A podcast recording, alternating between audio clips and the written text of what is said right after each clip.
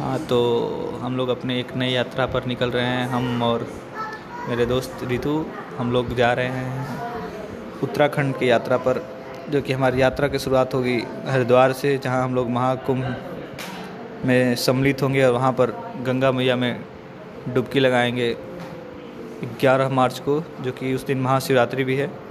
उसके बाद हम लोग देहरादून के लिए प्रस्थान करेंगे। वहाँ से हम लोग मसूरी जाएँगे। मसूरी की वादियों में घूमेंगे। फिर हम लोग वापसी करेंगे दिल्ली के रास्ते हुए अपने घर की तरफ़। दिल्ली में भी हम लोग रुकेंगे।